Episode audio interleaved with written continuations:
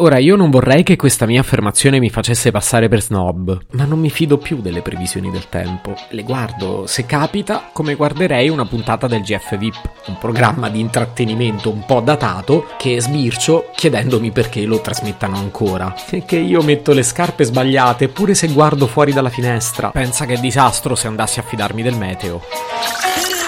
Se potevi cambiarmi il carattere, nascevo Ward.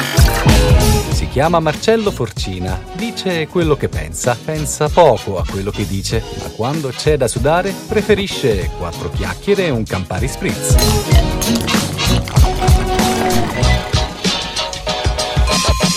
Quindi da bambini ci insegnano che le stagioni sono quattro. La primavera, l'estate, l'autunno e l'inverno. È che per tutti noi un po' stagionati le cose funzionavano davvero così. Oggi invece le stagioni sono L'inverno, la primavera, l'estate e l'autunno. Insomma, non c'è più la mezza stagione. E la giacca di pelle quando la metto? O forse ci sono tutte e quattro le stagioni, ma ce le abbiamo riassunte in un giorno solo. Che ti svegli con la pioggia, a pranzo fa caldissimo, il pomeriggio grandine e la notte nevica. Poi mia madre mi chiama e mi dice: Marcello, mi raccomando, vestiti a cipolla. Ah, ma non mi basta l'intero reparto frutta e verdura del supermercato qua. E c'è mia zia che è così appassionata di meteo che quando parte la sigla delle previsioni del tempo in tv pretende massima concentrazione e religioso silenzio. E poi sta lì incollata come se fosse l'ultimo episodio di Beautiful, per commuoversi ogni volta, perché ai suoi tempi le stagioni erano diverse. Proviamo ad essere scientifici. Secondo uno studio coordinato da Benjamin Center del Lawrence Live... ehm, uffa. Del Lawrence Livermore... Del Lor... non ce la posso fare.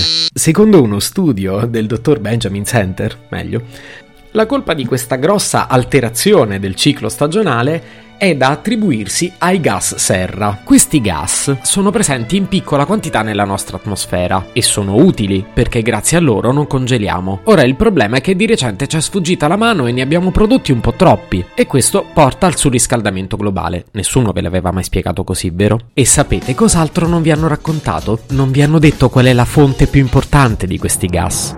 Le flatulenze bovine. Sì, raga, le scoregge delle mucche. Non tutta la comunità scientifica è d'accordo, ma secondo la FAO il bestiame da allevamento, e quindi anche maiali, pecore, capre e altri animali, è responsabile per circa il 14,5% delle emissioni globali di gas serra.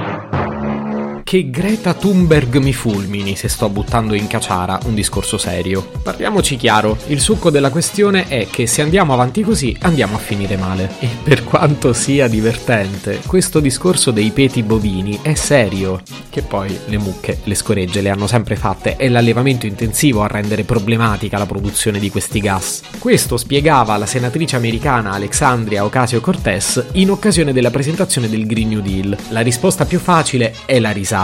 Tuttavia, come lei ha spiegato, qualcosa si può fare lavorando con gli allevatori, riducendo le produzioni, riducendo i consumi e quindi diminuendo la produzione di gas. Ma se io non sono un allevatore, che cosa posso fare? Oh, vedevo spiega tutto? Ho scoperto un podcast che mi piace molto e si chiama The Imperfect Green Girl e si occupa di un problema molto serio, che non è il silenzio delle lollipop. Parlo dei rischi che sta correndo il nostro pianeta. Sostenibilità, economia circolare, discorsi seri ma con un pizzico di ironia. Cercatela subito su tutte le piattaforme. The Imperfect Green Girl. Mi è saltata un'otturazione per pronunciarlo. Se potevi cambiarmi il carattere, nascevo Ward.